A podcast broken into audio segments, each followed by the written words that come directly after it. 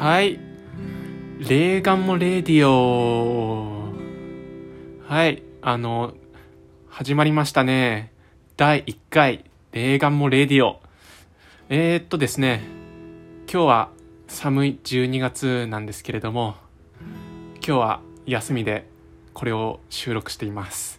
でですね、まあ、最初、第1話目なんですけれども、まあ、何をやっていいかちょっとよくわかんないんで、とりあえず自作の漫画を、はい、朗読しようと思います。はい。えー今日朗読する、えー僕の漫画はですね、えっ、と、What Invitation という漫画ですね。はい。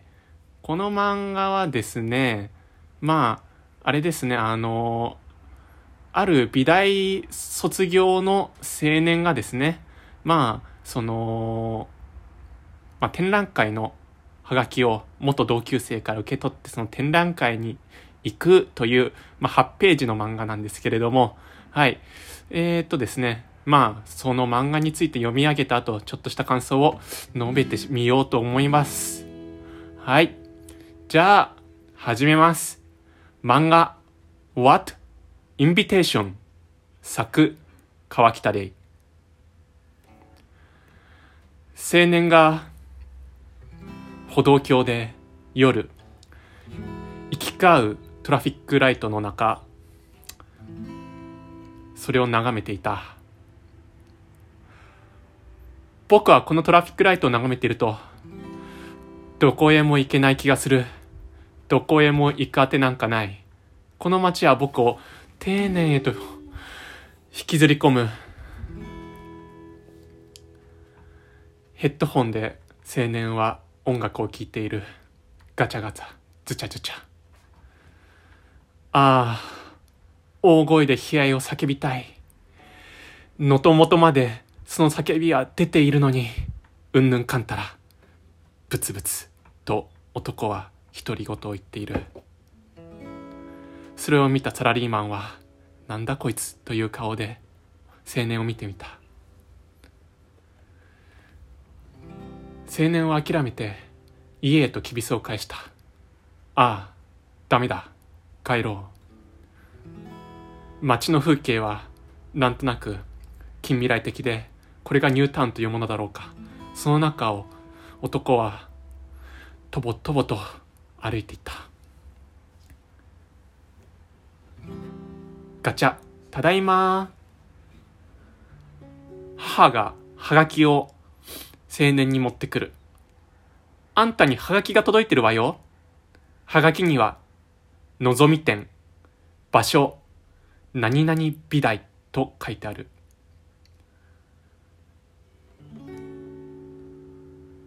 僕はこの招待状が何かの暗示に思えてならなかった。何なのか。いいな。もう僕はその、すでに何なのか、分かっているはず。ちょっと風呂入ってくる。もうご飯だから早く出てきなさいよ。シャワーを浴びる青年。若い血潮がみなぎる。僕の体。青年は鏡で自分を見ながら、こうつぶやき続けた。このまま僕はこのハリボテの街で己の肉体を持て余して置いていくのだろうか。青年は美大の美大へと出かけた。天来会を見に。電車。ゴゴゴゴゴゴゴ。ゴゴゴゴゴ。ガタンゴトン。ガタンゴトン。ニュータウンから田舎へ2時間かけての小旅行。何も見出せなかった。4年間通い続けたこの道が今何かに通じているような気がする。そう思いながら彼は電車を乗り継ぎ駅から降りて美大へと続く田舎道を歩いていった。そして美大へ入るときまたこう思った。そうこの道が今何かに通じているような気がするというその何かっていうのはもう分かっているはずここで過ごした日々は何の意味があったのか。そんな悲哀と希望がごちゃ混ぜになって、今、僕はここにいる。そう、この高橋のぞみ展覧会の前にだ。と、彼は美大の教室の前で足を止めた。そして彼はドキドキした面持ちで彼女の展覧会へと入ったんだ。キキキキそう。そこには高橋のぞみがいた。いやあ、のぞみ、来てくれたんだ。青年。うん。のぞみ。なんか、すっごい汗かいてるけど大丈夫？青年。えああ、うん。駅から歩いてきたからね。じゃあちょっと作品見せてもらうね。のぞみ。うん。青年。ああ、恥ずかしい。青年は、彼女の絵を見ながら、こう思った。僕は一体ここへ何しに来たんだ？そして、唐突に流れ出る大量の汗は何を意味するのだろうか？写真と絵画をコラージュした何か。うん。わからない。彼は、インスタレーションを見る。様々なマテリアルで形成されたオブジェ。彼は望みの映像作品を見る。3D メガネで見ると浮かび上がる田舎風景。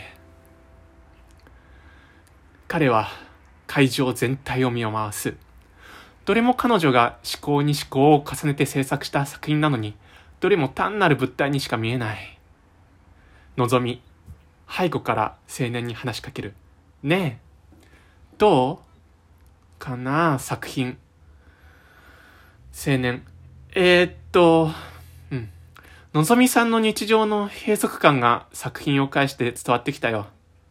のぞみ、そう、そうなの。日常のあらゆる事柄を作品に消化したら自然と行き場のない、行き場のない感情の発露になってしまったの。それで感情を相対的にうんぬんかんたら。その話を聞いて青年はこう思った。だ、ダメだ。全然話が入ってこない。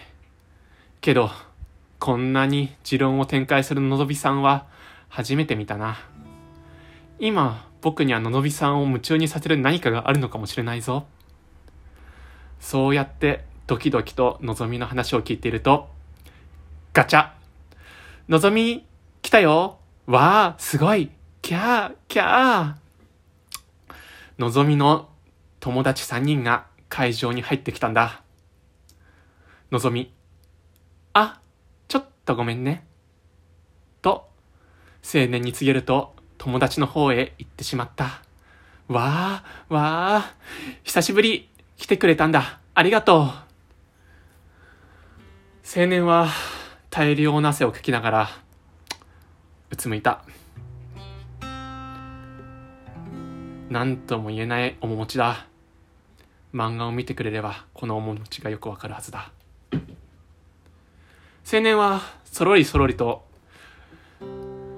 ドアに向かって、キキキーとドア開けた。電車の中、彼は悲しい音楽を一人聴いていた。ガタンゴトン、ガタンゴトン、ガタンゴトン。一度くらい、いい夢を見てみたい。世の中が善人を悪に変える。青年は、そうやって電車を乗り継ぐと、もういつの間にか地元の駅に降り立っていた。駅を出るともう夕暮れになっていた。彼は、うん、お気に入りの歩道橋へと足を進めたんだ。音楽を聴きながら。とっと、とっと、と階段を上がって、いつもの定位置で行き交う車を見ていた。ネオンサインが眩しいし、それに、電車のライトだってなんだか悲しげだ。プップー、ズーン、ズーン、プップー、ズーン、さあ、さあ。そして青年はうつむいて一人ぐすんと涙ぐんだんだ。そうやって一人青年はしばらくしてから家へと足を進めた。諦めて帰ったんだな。彼はリビングルームをガチャッと開けた。母親が青年の窓を開けた音に気づくいかにも厳しい面持ちだ母親あんたどこ行ってたの？昨日夜帰ってこなくて心配したんだからね。青年、うつむいて、てんてんてんてん。うん。そして青年は母親の方に顔を向けてこう言った。どこへも行けなかった。母親。何言ってるのもう、仕事の面接の結果が届いてるから後で見とくのよ青年。そっけない面持ちで。うん。この面持ちは漫画を見てくれればよくわかるのだが、なんだか、もう定年に満ちたような顔だった。そして青年は、シャワーを浴びた。まあ、これは、彼の、なんていうか、ルーティンなのだろうか。冷静になるためのルーティンなんだ。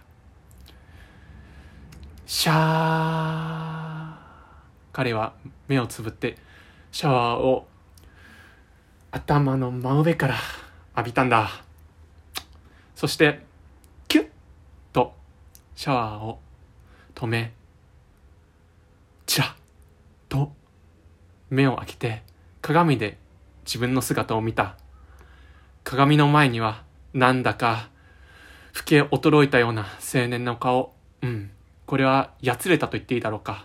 あとなんだかあばら骨が浮き出ていて、なんだかとっても若い血潮に満ちていたあの当時の体ではなくなったように見える。そう。鏡の中の彼の姿はそんな、なんだかとてもやつれた感じなのだが、実際の彼はピチピチしている。だけど、彼には自分の姿がなんだか老け込んだように見えたのだろう。そんな自分の姿を見ながら、終わりという文字が左にして、左下に書いてあるではないか。終わり。はい。ということで、漫画コーナーでした。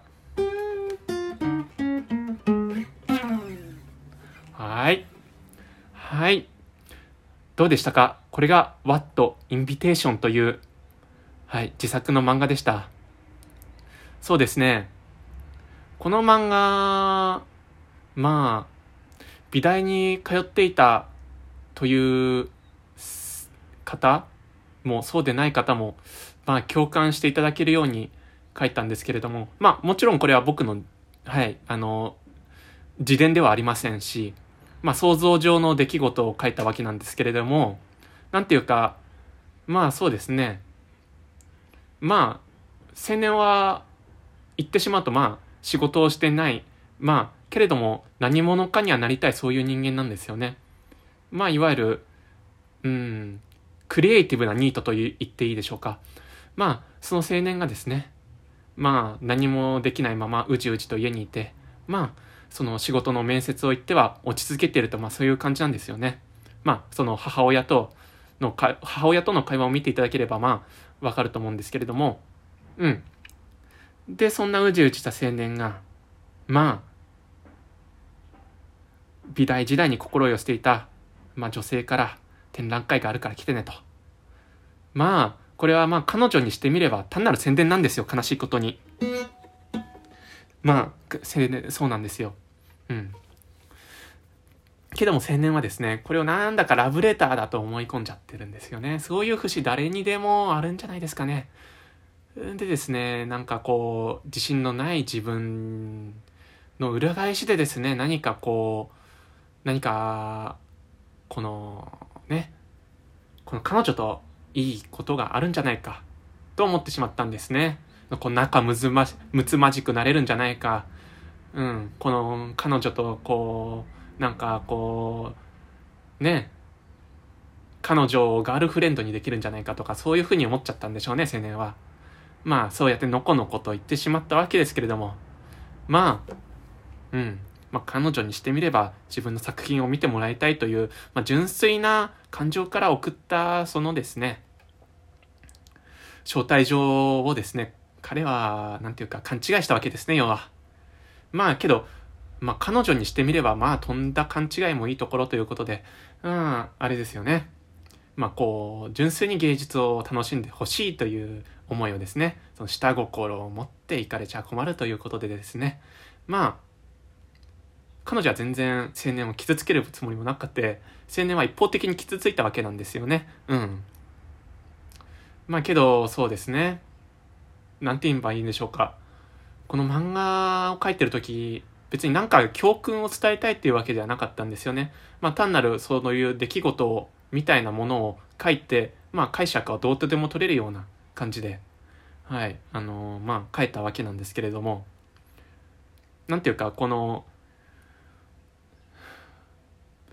自信のなさと、その自信のなさから出る、なんていうか、未来への何か願望、まあ、何かこうサプライズが待ってるんじゃないかっていう願望っていうのはですね、まあ、誰にでも代償なりともあるんじゃないかなと思って、まあそこに何かしら共感なり、そうやって顧みるということをしてですね、この漫画を楽しんでいただければいいのかなっていうのが、まあ僕の感想ですね。